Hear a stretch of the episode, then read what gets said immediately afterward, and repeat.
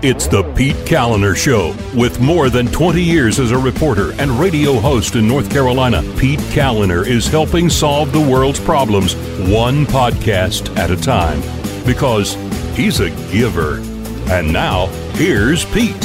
What's going on? Welcome to the show. Thanks so much for listening. The show's made possible by folks like Ashley and Jan, Nancy and Rebecca and Taylor, Juanita, Curtis, Eric, Lori, and Stephen. I appreciate all your support. Couldn't do it without you. Um, we're going to use a uh, a name today that I hope really uh, takes off. Uh, I haven't had as much success with my previous efforts, like the words votainer instead of top vote getter, uh, the SHEO instead of the stay home executive order. I'm trying to get that acronym to work, and I'm running out of time here because if they lift the SHEOs, then uh, I'm not going to be able to use the acronym. So uh, I would also like to uh, introduce another term, and I, I like this one better than Karens. You know what Karens are? You know what a Karen is? All right, so I want to replace Karens with Grubers. Grubers. And uh, I'll explain why. First, let me tell you about Mattress Man stores. Uh, there are four of them in the Asheville area uh, Asheville, Arden, Hendersonville. They do ship nationwide, though, and uh, that's important because they have a 120 day comfort guarantee. So it ensures that you're going to love the mattress. And if for some reason you don't love the mattress, they'll exchange it for free. They have all of their inventory, everything they have in stock. It's all at their website, mattressmanstores.com. Now, if you're local, you can get the free white glove delivery service. This is five star delivery service. Uh, and if you use their website, mattressmanstores.com, you can type in the discount code RESTWELL, all one word, RESTWELL, and get an additional 20% savings off site wide. So here's the deal you can purchase your next mattress. And by the way, if you haven't figured out that you need a new mattress during all of this quarantining and self isolating, um, then maybe you don't need one. But if you are realizing, like, wow, I wake up every morning and I'm sore, I need a new mattress, well, Mattress Man is available for you. MattressManStores.com go to their website, look at all of the inventory they've got. Now, maybe you still want to come in, sit down, uh, and try out the mattress, right? I don't blame you. They don't either. And they're happy to oblige you. So they do private in store appointments. Social distancing is observed. One guest or couple or a family unit, you know, is in the store at a time, one at a time.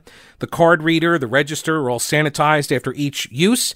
And they provide you with single use pillowcases that uh, that you can use so you can feel comfortable and you know that this, you know they're they're taking your safety uh, uh, seriously and they're acting in a responsible and safe manner. So uh, if you want to do the in-store visit, you can also do a video conference if you'd like. You can do it over the telephone or go to their website mattressmanstores.com. Experience the difference at Mattress Man. Buy local and sleep better. So who is Gruber? Yes, he's the bad guy from Die Hard. Yes, he is. That that's but that's not. Oh, sorry. So this is going to be maybe a problem with me trying to make Gruber happen. But I, I, I just hear me out. Maybe or maybe we go with Rolf. But Gruber, see, Gruber is um, is unisex. Can I say unisex? Am I allowed to say that? I'm I'm not trying to exclude anybody from the definition here or the word. Okay, so it, it, it applies to everybody. It's just a last name, Gruber. Rolf Gruber. That's the character in, anybody know? Yeah, it's the character in The Sound of Music. He was the young guy who was courting like the oldest daughter of the Von Trapp family and he was the one who became a little brown shirt for the Nazis and remember he he caught uh, the the family as they were leaving the what do you call it where the nuns hang out? I used uh, why do I why uh, I'm forgetting the nunnery. No, I don't I don't know I don't remember the name. Uh, the convent. So they're leaving the convent where they were hiding from the Nazis. Remember after they they skipped out on the uh, the talent show, and they're uh, they're holed up at the nunnery and or the convent, and they uh, they're on their way, you know, racing out the back door, and the uh, Rolf Gruber, the boyfriend, he he encounters them. And at the end what does he decide to do? Well he i think he would have actually i just remember you know my memory of the movie i think he actually would have let them go. But the dad You know, the dad started in and started talking, you know, down to him, and that's when he was like, ah, he started blowing the whistle and uh, alerted the Nazis that the Von Trapp family was there. So that's what that, that's what we're talking about here. The Grubers.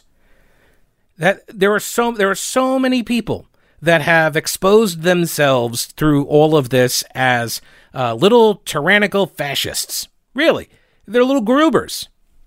And I like this term better than Karens because Karen is, uh, you know, it it's it's a woman's name. Uh, I'm not trying to assign gender to anything. I'm just saying it's a it traditionally it's a woman's name, and also, um, it it strikes me as uh, as like uh, you know, there's a class effect going on there, right? And I'm not saying that there there isn't a need or a use for this term. Um, I'm thinking like HOA uh, uh, board members and such, like definitely fit that sort of category. But I think the the the the insult, the derogatory use of this, oh, you're a Karen, I think it's just too all encompassing. I think Gruber's is really narrowly focused to the kinds of little tyrannical fascists that rat out all of their neighbors and you know in this you know in this case of Rolf Gruber it was his girlfriend and her family right? Ratted them out uh, because they were uh, right because they were part of the. What was the reason why? They weren't harboring Jews or Polish people or Slavs or anything like that. Was it just because? Oh, it was because the dad wouldn't join the Nazi navy or something, right? He was some big time yeah, he was like a big time military guy and really good for Austria, and um, and then he wouldn't sign up with the Nazis, and so because of that, like they were going to kill his whole family, and Rolf Gruber, you know, ratted him out. So that, I think that's a better term, the Grubers. These are the Grubers. We have a local example. So our our first example that I'm aware of actually in Asheville. Let me see here uh, the owners of the Mother Ocean Market, the Grubers. That's actually not their name. But I think, you know, instead of naming them, I'll just call them the Grubers. So here's what happened there's a restaurant, a cafe, a diner, whatever, in Asheville. It's on Merrimon Avenue in North Asheville, and it's called the Rise and Shine Cafe. I tried to go over to their webpage or their uh, their Facebook group uh, went over there, and but it's all locked down. It was at least when I tried to get in. It was a private group. I think they may have even just completely deleted the Facebook page by now because the Rise and Shine Cafe opened in defiance of the governor's orders and the local order in Buncombe County, which, by the way, is more restrictive than the state orders. So, as restrictive as you think the state SHEO is, the Buncombe SHEO is more restrictive. Yeah. Like, for example, if you were thinking about coming to uh, uh, Buncombe County to hang out for a week, we, right now, and this may change, by the way, come Friday when the governor modifies or decides whether to modify his uh, statewide executive order. The county may follow suit and change its executive order. But right now, as it stands, if you were to come to Buncombe County from out of state, and let's say you got a hotel room and you wanted to stay for a, a week, you would have to quarantine yourself for the entire week. You have to actually quarantine yourself according to the local order for two weeks if you are traveling into Buncombe County from out of state. Two week quarantine. That means you don't even get to leave your Airbnb for groceries or essential items. Like you have to have somebody bring those to you. Right? It essentially shut down uh, all hotels, all Airbnbs, everything. You you can't operate like that. Who's going to come uh, and uh, and get a room knowing that once you get here you can't leave? Right? You better have a really good view and you have better uh, you'd better bring a bunch of food and supplies because you're not going to be able to leave the hotel room. so, uh, and again, that may change come Friday when the governor may or may not modify his his order. The county has generally followed the state guidance on this.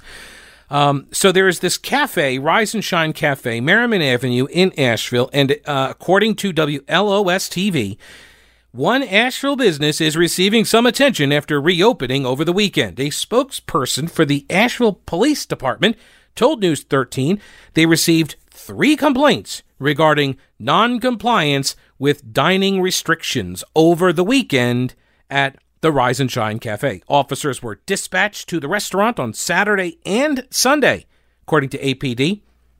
On Sunday, officials witnessed non-compliance and issued a verbal warning. On Monday, May 18th, as a result of persistent non-compliance, a spokesperson says that the Asheville Police Department issued a citation to the restaurant. Was it shut down? No. They do not have the jurisdiction to shut down a restaurant. That would have to come from the health department, they said. The Asheville Police Department put out a statement saying that APD recognizes and understands that this is a very confusing and difficult time, at these uncertain times, I've heard, for everybody in our community. However, in a further effort to protect those at high risk and to minimize the spread of COVID 19 in our community, APD strongly encouraging everyone to comply with the uh, Buncombe County Stay Safe, Stay Home order, or as I like to call it, the shh. It is not our intent to criminalize those who do not comply, but rather educate individuals on the intent of the order with a warning or advisement. However, if the behavior persists, APD will consider the use of citations to gain compliance. Um, the DA, Todd Williams, not commenting because it says uh, he says the case is pending. Uh, he did in a statement though to WLOS. He did say that local business owners are strongly encouraged to comply. You notice you notice the language that you keep hearing is encourage. that the APD is encouraging businesses to comply. The DA is encouraging people to comply. The governor and Health and Human Services Secretary and the sheriffs, they're all encouraging people to comply. Why? I mean, I get that. Yes, you want to encourage people to comply, obviously so. But what is it also sort of betraying the fact that right there's very limited things that they can do to force you to comply? So they're encouraging compliance and they'll issue you a, a, a citation which i suspect is going to get dropped at some point because uh, i'm not sure you've been following what's been going on around the country but a lot of these state orders are falling based on constitutional uh, encroachments. So uh, I suspect there are a lot of people who are now looking at these orders and saying, I don't know if we can actually defend all of this stuff. So they're essentially trying to run out the clock. This is why I believe that Governor Cooper is going to lift some more restrictions. I think he's going to say we're going to phase two. And they'll find a way to rationalize it. They'll probably say, you know, plateauing or, you know, uh, they are declining, but not declining, you know, like we'd like to see. But uh, you know, barring any kind of like really bad spike in the numbers or something, I don't see how the governor just politically the pressure that's building right now. I don't see how you avoid modifying the uh, the executive orders to start loosening more of the stuff. I mean, he got smacked down by the federal judge uh, on his restrictions that targeted the houses of worship. Right? You got restaurant owners that are now starting to open up to varying degrees because they can't, these businesses right? They they they got maybe a week or two of cash reserves, and maybe they got some money from the federal government to to, to uh, like a bridge loan to let them survive for another month. But we're going now two months in North Carolina. You know, our governor shut down this state back in March, and you can't ask small business owners to just go out of business. That's what I mean. That's what you ordered them to do. You said go out of business. And these people were like, well, if you had good food, you could, you know, issue uh, or do better takeout numbers. You can't. A takeout business, the model for running a takeout business is much different than a dine in services business. And if you have built your business uh, to be dine in, you have a lot of area in your building that you use for dine in service. Think about it. Have you ever been, all right, well, this is there are other examples, but have you ever been to a place that just does takeout, like a uh, like a Pizza Hut or a Papa John's or something like that, and then all they do is takeout, right? They don't there are no tables in there, so when you walk in, what do you have? You have one counter, you have like a couple seats to wait for your food to be ready, and that's it. What does that mean? It means much smaller square footage, lower rent, right? Less money to heat and cool and all of that. Well, if you're opening a restaurant, you want to have dine-in service for, you know, up to 150 people at any given time. That's a much bigger space. So now you're paying for all of this space to heat it, to cool it, and it's not being used. You don't need it. You're running takeout. This is what I mean. People who people who have no idea what it takes to run a business, let alone a restaurant, making all of these decisions for restaurants and assuming that they can't do uh, business responsibly. Like for some reason, oh, we trust like the lawyers, you know, like a law firm. We totally trust the law firm to be engaged in business responsibly. We totally trust you, certain businesses, you're essential. You're a lawyer, so you get to stay open. You get to practice your social distancing and hand sanitizer and all this other stuff. You get to practice more or less as normal. But a restaurant, no, sorry, you're you're done because we don't trust you to implement the same sort of uh, recommendations that we're telling everybody else to implement, then and they're allowed to stay open. And the reason I point this out is because there is um, an interesting twist to this story. The Grubers who called in the complaint, who ratted out their next door neighbor, they've been open. They've been open. There's a business owner right next door to the Rise and Shine Cafe. And the Grubers called in the complaints against Rise and Shine. So listen to this. This is from the uh, Citizen Times story by Mackenzie Lunsford. Rise and Shine Cafe reopened over the weekend despite COVID 19 restrictions.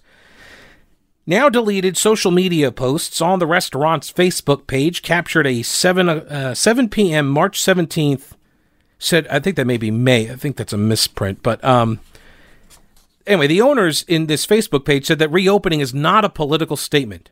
Quote, I am simply providing a place for people to work so they can put food on their table.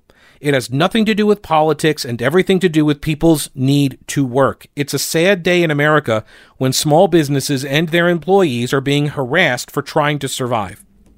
There was also a post on the Reopen NC Facebook page that shows the owner of Rise and Shine with her arm around Ashley Smith, who is the activist leading that group to reopen North Carolina businesses. Uh, so, not practicing the social distancing for the photograph. As of 11 a.m., May 18th, by the way, this is one of the other things too.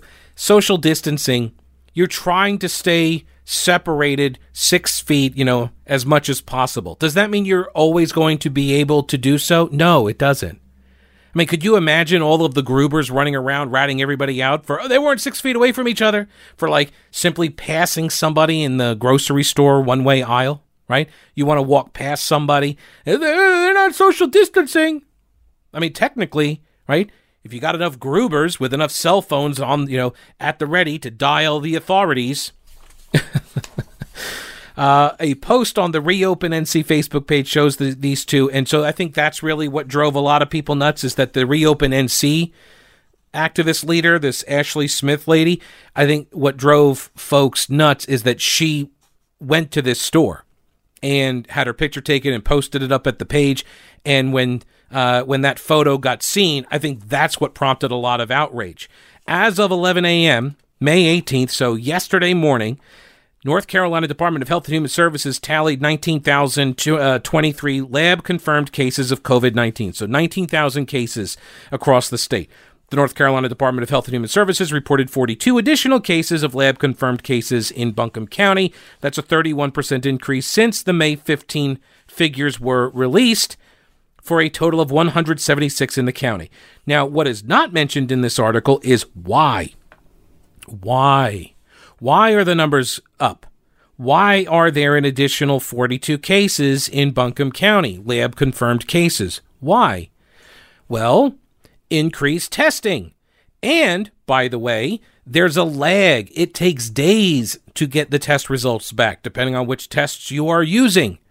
So these test results could actually be from like two weeks ago or a week ago. And where are they occurring? Do we know? Are they at the congregate care facilities where most of the outbreaks are occurring? These hot spots that erupt, is that where this is happening? Not mentioned in the article. This is the this is one of the problems when you're just reporting the numbers. Oh, we have this many cases. Okay. This is, well, what does that mean?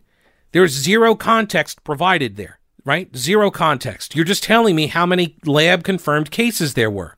Well, we're ramping up the testing, right? we we also know that uh, that the vast majority of people that get it survive, and a lot of them don't even know they ever had it.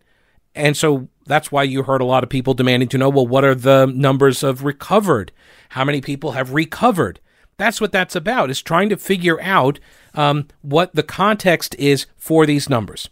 Adjusting for inflation, consumer spending at eating and drinking places in April plunged to its lowest level since October 1984, according to the National Restaurant Association.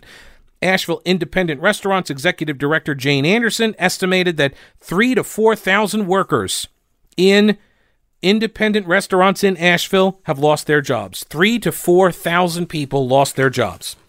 So, the Rise and Shine Cafe would be among them. Rise and Shine Cafe says, you know what, workers, and I don't know how many workers they have, let's say five, right? Five workers, we're going to stay open. We're going to try to keep you working. We're going to keep trying to uh, uh, get income for you, right? As long as you guys are interested in doing this, we're going to do it. So, the owner of Mother Ocean Market, Asheville, a seafood market that shares a wall with Rise and Shine, literally right next door. Um, by the way, if you uh, know this area on Merrimon, it's the uh, it's the two story building. Um, what's above it? Urban Burrito is up above it. Um, so it's like this two story, like balcony kind of a setup uh, with businesses. And so uh, Mother Ocean Market, Asheville, is uh, sea- Mother Ocean Seafood Market is right next door to Rise and Shine Cafe. And the owner and his fiance, um, uh, they're the ones who ratted out Rise and Shine. So the fiance uh, she visited the restaurant to complain and was asked to leave the premises. Oh boy, I bet that really upset Ms. Gruber. Uh, Mr. Gruber said the officers came to the scene and then departed. So this was the over the weekend. So Ms. Gruber walks in and says, "You shouldn't be open. You're in violation of the order." And they're like, "You can leave. Get out of here. Please leave our uh, our business." So then they go and call the cops. The cops then come and then they leave. Um, Mr. Gruber then uh, said that his Facebook page, uh, since all of this has occurred, has now started getting negative reviews. right, people are now going onto their onto these businesses uh, like their Yelp accounts, their Facebook and Google reviews, and spamming them with bad reviews or good reviews. Right, so now there's this whole war over the reviews. Uh, meanwhile, Mr. Gruber expressed frustration at others flouting the guidance that he follows. He says, quote, it's disrespectful for the ones that have stayed open and worked our butts off. We wear masks every day, and my hands are sore and cracked from washing. Again, why do you assume that the people at Rise and Shine are not doing these things too? Are they just like ignoring all of the uh, recommendations? right? Are they are, are they seating everybody like all on top of each other? And maybe they are. Maybe they are. Uh, he said many of his customers are older than 60, which is why he takes extra precautions, including limiting the number of people in his store and providing sanitizing stations. Uh, he's doing it to protect the health of others, not out of fear. See, so he can reopen and be careful and protect everybody, but not the person next door, not you. I can do it, not you. I know what I'm doing. I care about people, not you. I'm better. There is this there is this current of uh, of superiority complex that is pervasive in so many of these Grubers. All right, one more point on this in a minute. This show is made possible by Schaefer Smith, scrambling to set up or improve your website. It can be overwhelming. It was for me. Uh, so let my friend Schaefer Smith at Schaefer Smith Design help you out with logos, graphics, photos, and online store. He does search engine optimization, website maintenance, and security for professional services, corporate, small business, and entrepreneurs. Schaefer Smith. Make your site look professional, user friendly, not just for your customers, but also for you, so you can get in there and do what you need to do with your website and you can adapt more quickly. SchaeferSmith.com. That's SchaeferSmith.com. Also, the show is made possible by Rowena Patton and her all star powerhouse team. If you are thinking of buying or selling your home, call the only agent that I would call if I were. That's Rowena Patton, 333 4483. That's 333 4483. She understands the COVID 19 times here have impacted everybody in different ways, and you may need to sell your home. Uh, but maybe you're thinking you can't even hold an open house right now. Good news Rowena has offered walking tour videos of her homes since 2007 on every listing, just like the real thing. That means buyers can tour your home without having to leave their home. Start out with a video consult with Rowena at 333 4483, mountainhomehunt.com, and then start packing. And the show is made possible by Old Grouch's military surplus. If you're looking to be prepared for disasters and pandemics and such, do you need some advice? If you're looking for real military surplus, for more than three decades, the answer has been Old Grouch's Military Surplus in downtown Clyde. It's an old school traditional store with a mix of modern and vintage items. See my friend Tim, he'll hook you up. You can also text him at 565 2497. That's 565 2497. You can make an order, ask about an item, get some advice. By the way, EMS, law enforcement professionals, if you're looking for uh, uniforms, send them a text, make an appointment at Old Grouch's military surplus across the street from the anti aircraft gun on Main Street, downtown Clyde, and at oldgrouch.com. All right, so the last point on the Grubers uh, that tried to shut down, are still trying to shut down the Rise and Shine Cafe on Merrimon Avenue in Asheville. These are, uh, I'm going to read to you a series of tweets from local radical activist David Forbes, who uh, I used to interview regularly when he was a reporter at Mountain Express, and uh, he's just uh, lost it. He represents a mentality uh, that is loud and does indeed have some measure of influence strictly within the progressive moonbat base uh, of the Democratic Party, which, as we know in Asheville, dictates primary victories in the city elections. And by dictating primary victories, uh, you then send these people into the general. And when they get to the general, they're up against, if they are up against, uh, if they're even Republicans running, they'll be up against more conservative, Republican leaning candidates who definitely lose because the Democrats in Asheville will never vote for a Republican. You know, they'd rather vote for an insane person as long as that person is a leftist which I know is kind of redundant, but they would rather vote for that than vote for anybody who is not a leftist, even a moderate. Can't even get past uh, the primary season. That's the kind of outsized influence that these kinds of radicals have. But here is what he said on Twitter about all of this. He says, Hey, Asheville, remember this? And he's got a big poster uh, that apparently was put up at some public housing complex, you know, uh, where it said, you know, socially distance, you know, and like had these little drawings of people in their uh, apartment windows, you know, talking to each other across the courtyard or something. He says, Remember this? The cops and Asheville government were all too happy to threaten public housing residents with arrest, but rich, white business owners like Rise and Shine, who outright brag about endangering the public, get genteel visits and reassurances. Okay, I'm not really sure what the genteel visit and reassurances, and I'm not really sure that people in the housing projects wouldn't get the same sort of visit, right? If any at all. They got they literally got a poster put up at their housing complex, and that's it. I'm not aware of anybody getting citations in public housing projects in Asheville. Nobody is getting arrested, right? If anything, they're getting released from jail, right? So nobody's getting arrested, David. Nobody in the projects are getting arrested. But see, David's not happy unless he's angry. That's kind of his shtick. Um, he says uh, it took a massive public backlash for those owners to even get a citation. I don't know if it took a massive public backlash. It took it took people calling the cops. It took the Grubers next door calling the cops. That's that's what it took to get a citation.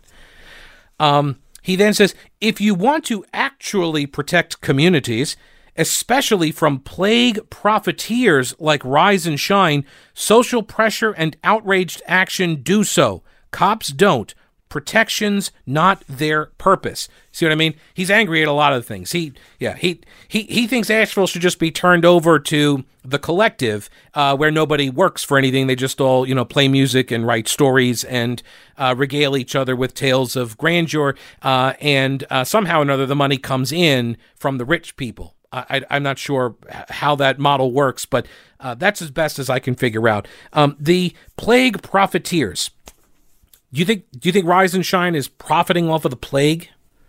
Do you think anybody is profiting right now? Do you think any restaurant, open, closed, dine in, service only, or, or uh, takeout service only, do you think any of these restaurants are actually making profits? The ignorance and arrogance necessary, right, to conjure up that thought, let, let alone articulate it in a tweet, to let others hear it and read it and see it. Like, I can't even fathom that level of ignorance.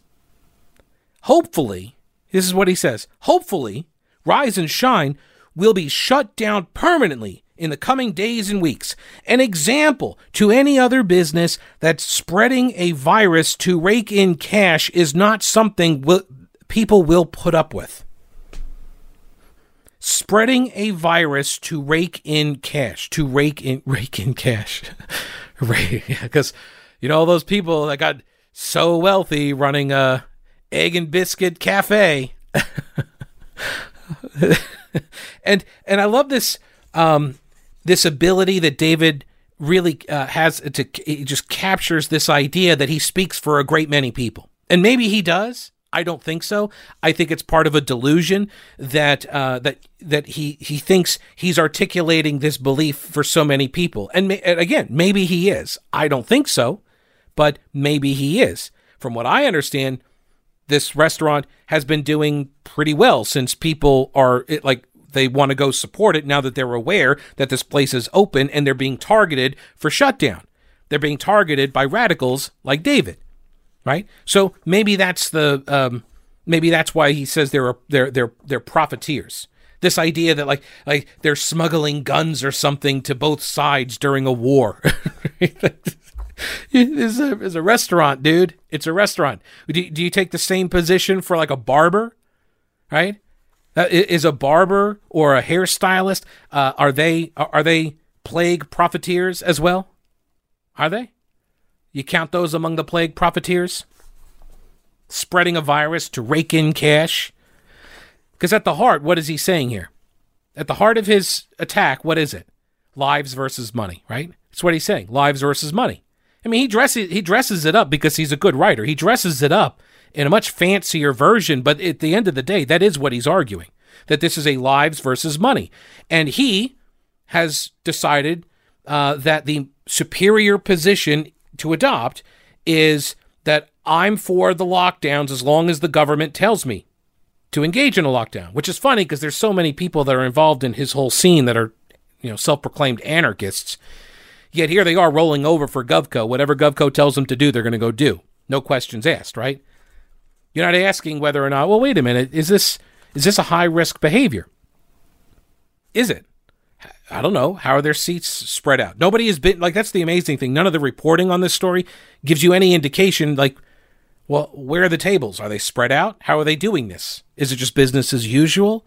Are they ignoring all of the recommendations? Or are people wearing masks when they go in there? Are the servers wearing masks? Have they done contactless things? Are they sanitizing the registers and stuff? Like, are they actually taking steps? Because, like, I'll tell you, Christy and I, uh, we went to a brewery the other day and uh, i mean all of their outdoor seating areas all you know closed down and stuff but they had uh, their they, they had uh, essentially turned uh, like a, a, bar that that is open to the street um, they turned that bar area into a counter and so they were just selling cans over the counter, you know? And so you could get beers to go. And so we've only done this like I think twice trying to help out some local brewery in our neighborhood by buying a couple beers from them.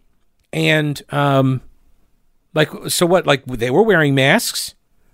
We uh, you know they uh, you know well sanitize this pen after you use it and Christy says, "Oh, I brought my own pen because she always carries pens." So like, why do we trust them to be able to do this, but not Rise and Shine Cafe? Or, are they profiteering? Are they profit, or is it only profiteering if you don't follow GovCo's explicit demands? Then it's profiteering. See, I'm confused, right? What's the consistent application of this standard? And this idea that oh, people aren't going to put up with this. And I heard somebody say, "Oh, yeah, they picked the wrong town to do this in." Like, why is that? Because this town is packed with people who roll over for GovCo. Is that is that why? No, because we care about people. Except, of course, business owners that are going out of business, right? The employers of the three to 4,000 restaurant employees. We don't care about them so much. You're all about the unchained Asheville. You're all about no chains in the city. We don't want chain restaurants. Uh, meanwhile, you're going to destroy a locally owned business like this. You're going to take them down because they're trying to keep their people fed and housed. By the way, you know what's happening at the end of the month? A lot of these uh, executive orders that are being rolled back, you know what rolls back with them? Eviction prohibitions. So a lot of these folks who have not been able to work for the whole month, they're going to start getting evicted come June 1st. Right? Yeah, your government. Um if that doesn't happen, he says if it doesn't happen, this is he says hopefully that this restaurant will be shut down permanently as an example. Right? This is David blowing the Gruber whistle. You know, blowing the whistle. You know, I forget what he I should pull the sound bite. Yeah, I should go pull the soundbite. Um, where he pulls the where he pulls out the whistle, he starts Captain, Captain, and, and all of a sudden the Nazis start swarming the area. Yeah. So hopefully they'll be shut down permanently. And if that doesn't happen, we're all in danger because other businesses will start taking their cue and the floodgates will open. This is why I said earlier, we're really getting to see who the little tyrannical fascists are in our community he's, he, he concludes his tweet storm by saying, This is why that whole success, time to reopen BS from the Asheville government has consequences. Yeah, uh, David, uh, David believes that the Asheville city government is run by conservatives uh, and uh, right wingers. I'm not kidding. It, it's true. He does believe this. Um, and. Um, and the and the, uh, the gentry. He uses the term gentry all the time, unironically. Um, and he says that uh, this is why uh, their you know time to reopen BS uh, from the city is this has consequences. It creates a false sense of security. It emboldens far right. It emboldens the far right, and it signals that uh, to businesses that restrictions aren't serious. Uh, yeah, no, I think you. I think that's a stretch. I will say this the weekend stand at Pack Square with a sign protesting the conditions of service workers in Elbonia crowd, like that group, you guys are the Rolf Grubers. You're the modern incarnation of Rolf Gruber. You're ratting out your next door neighbor because she's trying to keep people employed, because she's trying to give them a paycheck, because they're about to lose their apartments, their houses, can't put food on the table. And I know for people uh, who uh, look to GovCo to solve all the problems in some Faustian bargain, like I understand for you guys, you don't understand why somebody wouldn't want to do that. Um, but there are a lot of people that don't want to do that. There are a lot of people that refuse to do that. They do not want to go and uh, uh stand in a bread line so GovCo can give them their food uh, rations for the day. They don't they, they don't want to do that. They they want to work and they want to be productive. And sitting at home all day long uh, is not good for a lot of people's mental health. And just because it may be good for your mental health, right? Just because you're okay hanging around all day long, sucking down the bongs every. No, I'm kidding. It's a, I know, cheap shot, but sometimes I take them. Um, but like honestly, like, there are a lot of people that are totally fine with the current situation. There are a lot of people that are like, "Oh, okay, so I'm going to get this check and I'm going to hang out and there's no social stigmatization on me for staying at home and I'm just going to sit here uh, you know, I'm just going to pull bong hits all day and play Xbox. Watch Netflix, right? Seriously, there's a there is a I'd be curious to know what population, like as a percentage of the population, I'd be very curious to know uh, how big of a contingent that is. I suspect uh, a lot of the people who are uh, able to work from home and are enjoying working from home, when you uh, uh, that that group is probably about the same size as the other group that is now totally fine with um, with this sort of new normal, not having to go to work, right? Uh, just a guess. I have no idea. Now, while David screams for quarantining and more restrictions and, and penalties and punishments for anybody who uh, doesn't toe the line, um, I would point out that uh, that his hysterical reaction to to this restaurant is uh, a bit contrary to, dare I say, the science, because the science, the data, the facts are that two thirds of the coronavirus deaths in Western North Carolina are actually linked to nursing homes. Yeah, congregate living facilities. The Citizen Times had a story the other day by Joel Burgess uh, finding that the 17 westernmost counties have 52 deaths, according to the Department of Health and Human Services data. And of those 52 deaths, 35 of them, or two thirds, are linked to congregate living facilities, nursing homes, and residential care facilities, right? Those types of places. Right? Nearly all of the Western North Carolina facility linked deaths, so uh, 35 deaths, almost all of them, 32 of the 35 deaths in Western North Carolina happened in one place Henderson County. Three of them were in Polk, right? The big outbreak that occurred in Henderson County, what, two months ago? That's the driver of our data. The nursing homes have been ground zero for this uh, for this virus, for for the deaths from this virus, and treating every place else as if it is the same is, dare I say it, unscientific. From the story, reacting to the deaths figure provided by the Citizen Times, the county's top elected official, Buncombe's Board of Commissioners Chairman Brownie Newman, called for expanding nursing home testing beyond state recommendations. I found this to be really interesting. Maybe you will too. Here's what Brownie Newman said, Chairman, Democrat, Chairman. Quote, this highlights the need for regular testing of staff who work in nursing homes and similar facilities who have close contact with residents under their care. Uh, he advocated for changes prior to the local nursing home infections, and he said, quote, because many people with COVID-19 are asymptomatic, regular testing is essential to detect active cases before widespread transmission of this contagious disease to our vulnerable seniors. But County public health officials have largely followed state guidance, which has recommended testing any patient with signs or symptoms of COVID 19. DHHS also recommended testing staff and residents of a facility where a case is identified. But state guidelines have not called for testing asymptomatic individuals in facilities with no infections. Do you hear that?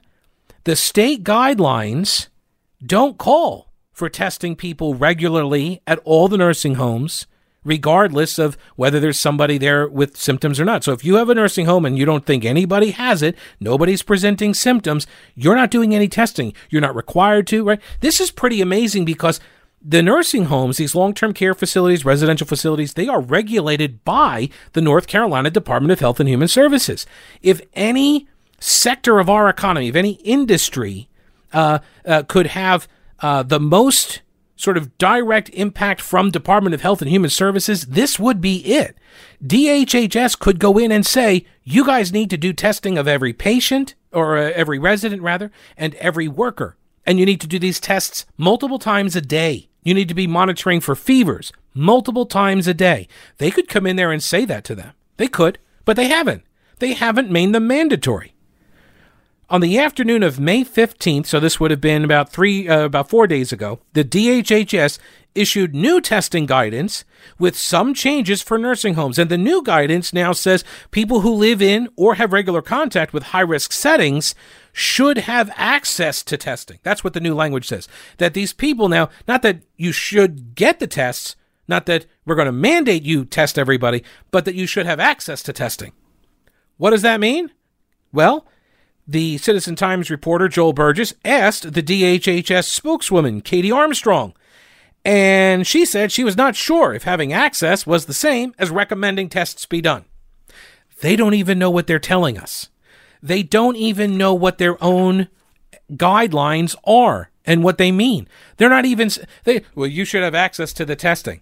Okay, does that mean we have to test? We're not sure. Well, what are you saying then? Sounds like there's no change at all. Sounds like the agency directly responsible for regulating nursing homes and congregate living facilities where the outbreaks have been occurring, not at the Rise and Shine Cafe, they've been occurring at the nursing homes, generally speaking.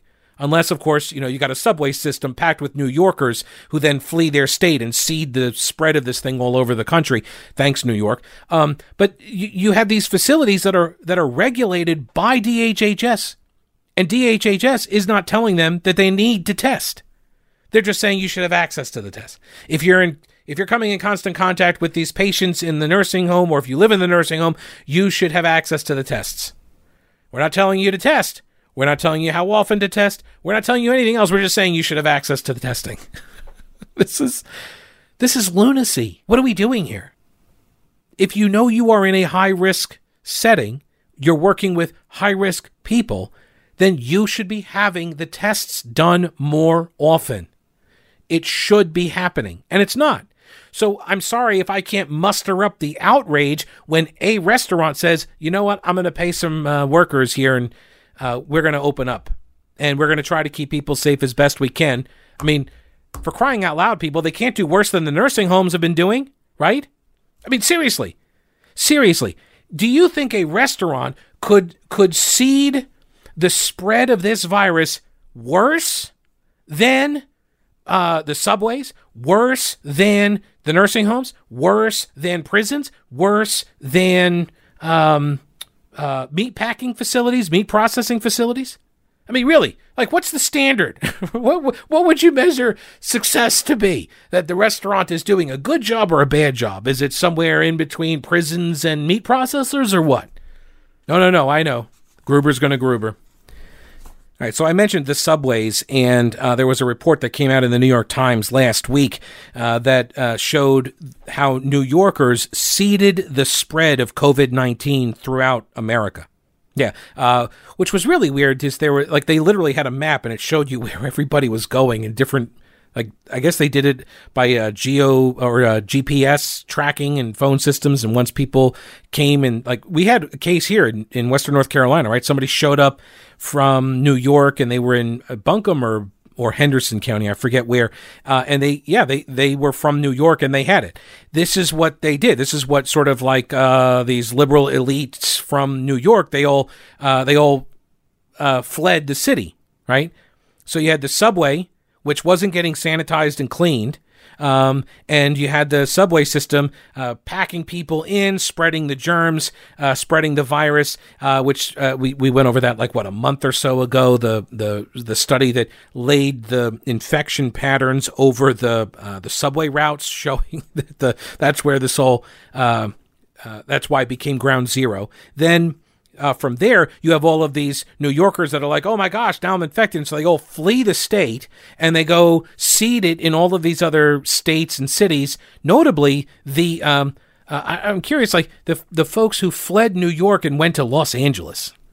I don't get that one. Like I got to get out of this densely populated germ cesspool and go to Los Angeles. That's where I'll go to escape the virus. I don't whatever. People make crazy decisions in panic. Uh, if they are honest, says Michael Goodwin, a New York Post columnist, if they are honest, historians judging the American experience during the coronavirus pandemic will excoriate our barbaric failure to protect the elderly. We think of ourselves as civilized, but mindless policies and bureaucratic indifference turned many nursing homes and rehabilitation centers into killing fields. At least 28 thousand residents and workers in long-term care facilities already have died from the virus, according to a New York Times analysis done more than a week ago. That represents one out of every three COVID uh, COVID nineteen deaths. One out of three deaths recorded in the U.S. were at long-term care facilities, residents and workers. Okay, um, and by the way, uh, that uh, is likely an undercount because of reporting lags and varying state methods. This massacre of a helpless population shames America, and Washington must find out why it happened and who's responsible. Elderly people in these institutions could not protect themselves, and because most states banned visitors early in the outbreak, the institutions, their regulators, and elected officials were fully obligated to shield them against infection, and they failed miserably. The Times found 14 states where more than half of total deaths occurred in facilities for the elderly, and North Carolina is on that list. 57% in North Carolina. 57% of the deaths are at these facilities. The states with the most nursing home deaths, New York and New Jersey, actually didn't make the list because there are so many other deaths. Yet, more than 10,000 people died in their facilities. The 5,500 nursing home deaths in New York are more than the total deaths in all other states except New Jersey. Florida got the message. Florida understood because, by the way, March 8th, we knew this. Early March, March 8th, we knew that nursing homes and other long term care facilities are ground zero, right? That was what the former head of the CDC wrote on CNN back on March 8th. So we all knew this. Florida got the message. What did they do? Despite its vast enclaves of long term care homes, it reported fewer than 750 deaths in all of them, slightly more than one in each of the 650, uh, 615 facilities. Okay? So they went about uh, trying to secure these facilities, and they averaged one death in each, less than one death. Or, uh, sorry, yeah, slightly more than one death in each. Not that I'm saying that's good, but I, it's better than New York. The striking contrast between Florida on the one hand and New York and New Jersey on the other can be traced largely to policy decisions by their governors. You know what I'm going to get to here, right? They issued identical orders in late March, well after we knew that these were ground zero locations for outbreaks, right? And the the governor's orders were that if that if you're a nursing home, you have to take a patient being discharged from the hospital um, with COVID nineteen. You had to take them. The orders barred these homes from even asking if the patients had the virus, lest they be discriminated against. Those politically correct orders quickly became death sentences as infections spread like wildfire. Despite the surging death count, Governor Cuomo in New York defended his directive for more than six weeks. He reversed himself only last Sunday, ruling that patients must test negative now before hospitals can send them to a nursing home. Yet he insisted that the initial policy, quote, worked. Well, I guess it did. If you're trying to kill people, then it worked, right? If more than 5,000 dead people is success, then success. Now, I'm not sure what failure looks like, but yes, your policy worked. Cuomo's reversal also included forcing nursing homes to test staff and administrators twice a week at the nursing home's own expense. There was no explanation why testing was not required all along, just like there was no explanation why they waited two months to sanitize the subways. Right? Nursing home executives have been complaining that they were never consulted and they got no notice before being swamped with infected patients. So while all of the Grubers are focused on restaurants that are trying to keep people employed, right? While everybody's focused on that, they're ignoring where the truly at-risk population is and how that those facilities have become ground zero uh, for the deaths. All right, that's a wrap for this episode. And remember, please subscribe to the podcast, give it a thumbs up in the reviews. Uh, you can use whatever your favorite podcasting platform is. Uh, and also, maybe consider becoming a patron of the program. You can get cool stuff, exclusive content. I'm working on stuff. Actually, I was working on stuff last night. It's going to be pretty cool. Um, links are all at thepetekalinershow.com and in the description of the podcast. Thanks so much for your support. We'll talk to you later. Don't break anything while I'm gone.